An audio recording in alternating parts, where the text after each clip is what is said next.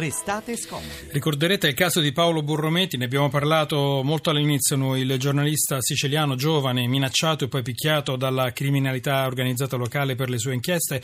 C'è qualche eh, novità per quanto riguarda l'inchiesta su, sull'aggressione che riguarda Paolo Borrometi, che è con noi al telefono, che salutiamo con un abbraccio. Ben trovato Paolo, buon pomeriggio. Grazie, grazie a voi, ben ritrovati e grazie sempre della vostra vicinanza. Ci mancherebbe altro, poi ho detto abbraccio e quando dico abbraccio penso sempre che la spalla è quella che ti, fa, ti ha fatto più male dopo. La spalla è quella che mi ha fatto più male dopo, sì. Eh, il processo che inizia domani è sulle, è sulle, è sulle minacce, quelle molto plateali, eh, quelle fatte in prima persona dal reggente del clan carbonaro dominante di Vittoria, quello che negli anni che furono si macchiò eh, di centinaia di morti ed è una persona già, già condannata per omicidio, concorso in omicidio, estorsione, nonché fratello del capo mafia già al carcere duro. E questa volta notizia nella notizia è che la Federazione della Stampa si vuole costituire parte civile, il sindacato dei giornalisti.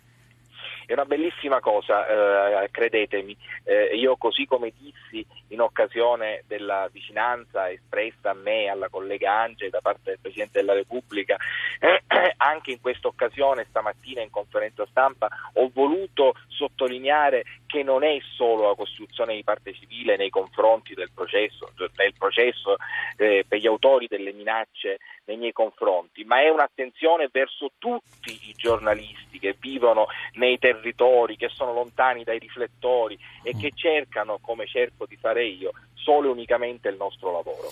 Paolo, noi continuiamo a seguirti, continuiamo per quel che possiamo a sostenerti e non, non sarà facile, immaginiamo comunque eh, partecipare evidentemente alla, al processo di domani, comunque è un passaggio molto molto importante. Paolo Borrometi, grazie anche se sentiamo che la linea è caduta e andiamo avanti, grazie.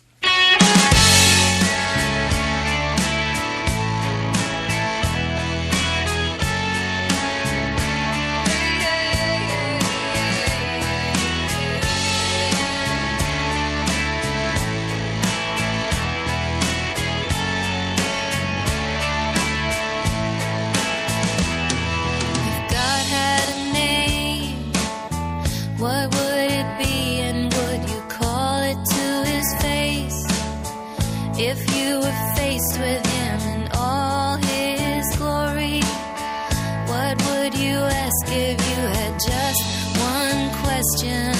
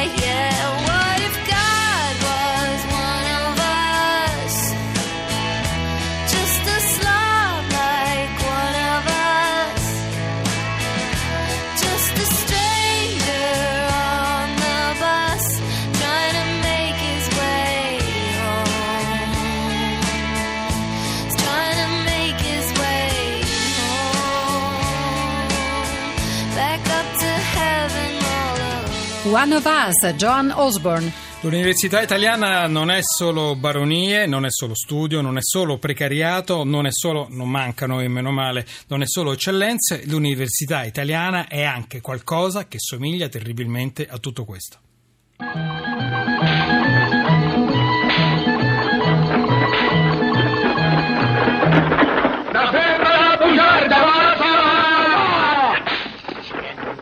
T'ho fatto male? Eh, Pensa alla salute. eh, la salute, la salute. Eccolo. Fattoria Mezzacapo. Tu! Pure il nome è antipatico. A me neanche mi è simpatico, ma non capisco perché ci deve essere tanto antipatico. Perché tu non capisci mai niente. Mezzacapo è il nostro confinante, no? Il suo campo confina con il nostro. E a me è antipatico. Tutti i confinanti sono antipatici e odiosi. Sì!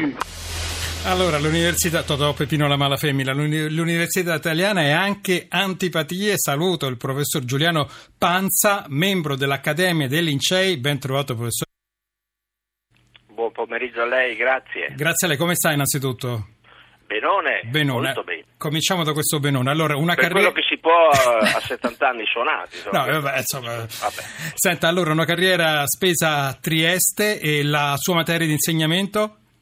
Mia materia di insegnamento è stata la geofisica in senso lato e la sismologia in particolare. Ho tenuto vari corsi di, di sismologia mh, eh, elementare, sismologia teorica, eh, fisica terrestre in senso lato, insomma una serie di... Professore, io devo anche devo riassumere anche i numeri. 500 pubblicazioni più o meno, giusto? eh, anche 550. 550. Allora, abbiamo dato tutte, alcuni ci tutte tengo a dirlo, tutte su eh, riviste internazionali con peer review e con fattori di, di impact, visto che questi- questa metrica ha un significato molto limitato, eh, è L'impact sia... factor, spiego ai nostri ascoltatori, è tu puoi pubblicare su una rivista di altissimo livello e vale, faccio per dire 100, su una di Esatto. livello più basso vale 10 eh, la Esatto. pubblicazione. Professore, l'ultimo tassello, de- eh, abbiamo detto una settantina di anni, questa è mm, suonati, questo è un, un tassello della, della storia, perché abbiamo letto l'articolo di Fabrizio Gatti sull'Espresso e abbiamo fatto un salto sulla sedia perché il suo caso ci è sembrato, uso questa espressione, tragicomico. E allora spieghiamo ai nostri ascoltatori che si riunisce il Consiglio di Dipartimento e deve decidere se riconoscerle il titolo di professore emerito. Quello che accade, quello che vi stiamo, che vi stiamo raccontando non è una opinione perché è raccontato in un verbale ufficiale. Allora, Università degli Studi di Trieste, Dipartimento di Matematica e Geoscienze, Consiglio di Dipartimento del 16 marzo 2016. Sentite qua, grazie alla voce di Alberto Biciocchi. Il presidente, professor Alessandro Fonda, constatato il raggiungimento del numero legale alle ore 14.15, apre l'adunanza e comunica l'ordine del giorno. Interviene il professor Sgarro, ricorda di essere uno dei firmatari della lettera e dichiara che voterà a favore. Il professor Sgarro però esprime un certo disagio, avendo l'impressione che ci saranno risvolti negativi. Allora, chi ha presentato la proposta è già a disagio, la proposta della nomina a professore emerito, e già qui siamo nel campo del paradosso, però siamo solamente all'inizio del paradosso, la riunione va avanti e cominciamo a capire, professore, che è il nodo è la sua persona e lo posso dire, professore, sì, insomma, praticamente dicono che lei è un antipatico. Sentiamo un'altra parte del verbale. Interviene il professor Sinigoi. Dice di essere fortemente imbarazzato, sottolineando che questa vicenda potrebbe portare zizzania nella geologia triestina e conclude dicendo che la proposta è sicuramente partita da chi non conosce bene la persona e dichiara che in caso di votazione si asterrà. Interviene il professor Princivalle. Scientificamente Panza sicuramente merita la nomina, ma non si può affermare che il suo modo di operare nella comunità geologica sia stato positivo. Interviene il professor Pipan, afferma di non avere contrasti personali con il professor Panza, sottolinea però che tutto il procedimento è stato inusuale, tenendo conto soltanto del curriculum della persona. L'intervento del professor Pipan viene acclamato da alcuni dei presenti. Il presidente richiama all'ordine. Allora, ehm, voglio dire questo, magari il verbale non rende le sottigliezze della discussione, noi ovviamente abbiamo preso solamente alcuni estratti di questo verbale di sei pagine, però il titolo, professor Panza, il titolo è uno solo, che non basta il curriculum, non basta il curriculum per diventare professore emerito. A lei la palla. Ah, la palla, io non posso far altro che leggere quello che è il regolamento del, eh, dell'Università di Trieste, in base al quale essere data, può essere data la la- la- questo titolo. La proposta di conferimento del titolo può essere fatta per i professori che abbiano dato lustro all'Ateneo attraverso un'attività scientifica di livello particolarmente elevato attestato dal valore, dalla rilevanza e dalla collocazione editoriale della produzione scientifica e dal conseguimento di prestigiosi premi e riconoscimenti internazionali. Direi che io, diciamo, il mio chiaro. curriculum eh, è, è disponibile, non, non credo che sia il caso che io stia a dire che sono bravo. Senta, ma su- sul suo curriculum, sulle 550 pubblicazioni, nel verbale si legge anche questo. sì, ma Senta, un attimo solo, professore. Interviene la professoressa Breitenberg. Menziona che i premi scientifici non sono garanzia di eccellenza dell'operato complessivo della figura di professore. Nella mail del direttore viene riportato che il professor Panza è autore di ben 500 pubblicazioni. A questo proposito afferma che questo numero andrebbe analizzato in funzione dell'apporto individuale del candidato. Con riferimento alla seconda attività, dichiara che non voterà a favore della proposta. Allora, professore, professore cosa È possiamo aggiungere? È, è facile rispondere anche a questo. I premi di solito non si trovano per strada. Eh, io ho avuto la medaglia Gutenberg nell'anno 2000 e sono l'unico italiano che l'ha avuta per la sismologia, quindi voglio dire, vabbè, può darsi che si siano sbagliati, poi ognuno è libero di Professore, pensare però abbia vuole. pazienza, questi però dicono, non leggiamo dal verbale, che, che lei è antipatico, non che, no- che non ha i, ti- i titoli, non ha i numeri. Ma lei ha- si riconosce, professore, qualche colpa, tra virgolette? Colpe di essere stato molto intransigente e, e rigoroso, nella scienza sicuro. Non sono una persona che eh, scende a compromessi di nessun tipo, questo sicuro. E molto spesso questo non è stato gradito probabilmente, ma non è problema mio.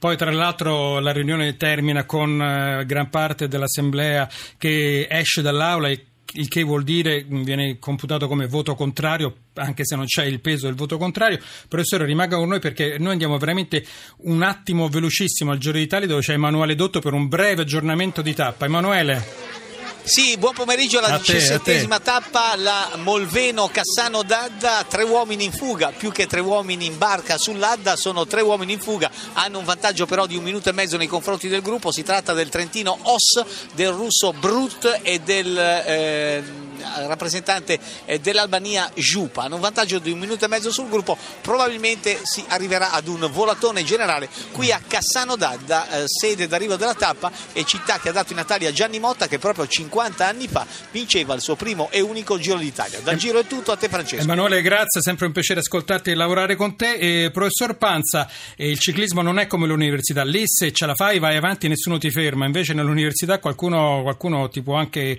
cecchinare, diciamo così. Beh, ma hanno cecchinato anche nel, nel coso, anche nel ciclismo, Pantani è stato cecchinato, Ah. quindi direi che tutto il mondo è paese. Eh, e la cosa è, è- è è sconfortante perché nell'università dovrebbe esserci l'eccellenza, dovrebbe esserci l'etica, dovrebbero esserci queste cose che invece, Invece- non mi pare permei, pe- permei no, Per me no, sì. sì, eh, il documento che avete in mano. Ci sono, ci sono le antipatie, tra l'altro anche Fabio Fazio non sarà diciamo, tra i suoi sostenitori che ha firmato un, un documento per dire che Fabio Fazio sfora e danneggia Alberto Angela. Noi professore Giuliano Panza la ringraziamo per essere stato con noi, membro dell'Accademia dell'Inciai ma troppo antipatico per essere professore emerito a Trieste. Come ringraziamo Mario Vitanza, il curatore di Restate Scomodi, Francesca Versani, Carla Manzocchi, Edoardo Rossi ed Elena Zabeo in redazione, Alex Messina, Che dobbiamo dirlo, che salutiamo, compleanno. gli facciamo gli auguri e poi Giacomo Troncia alla console, ora noi ci lasciamo con eh, Luca Carboni, Esatto, noi siamo Francesco Graziani. Eleonora Belviso e poi ci GR e poi GR, Giro. il giro e ci ritroviamo domani. Domani.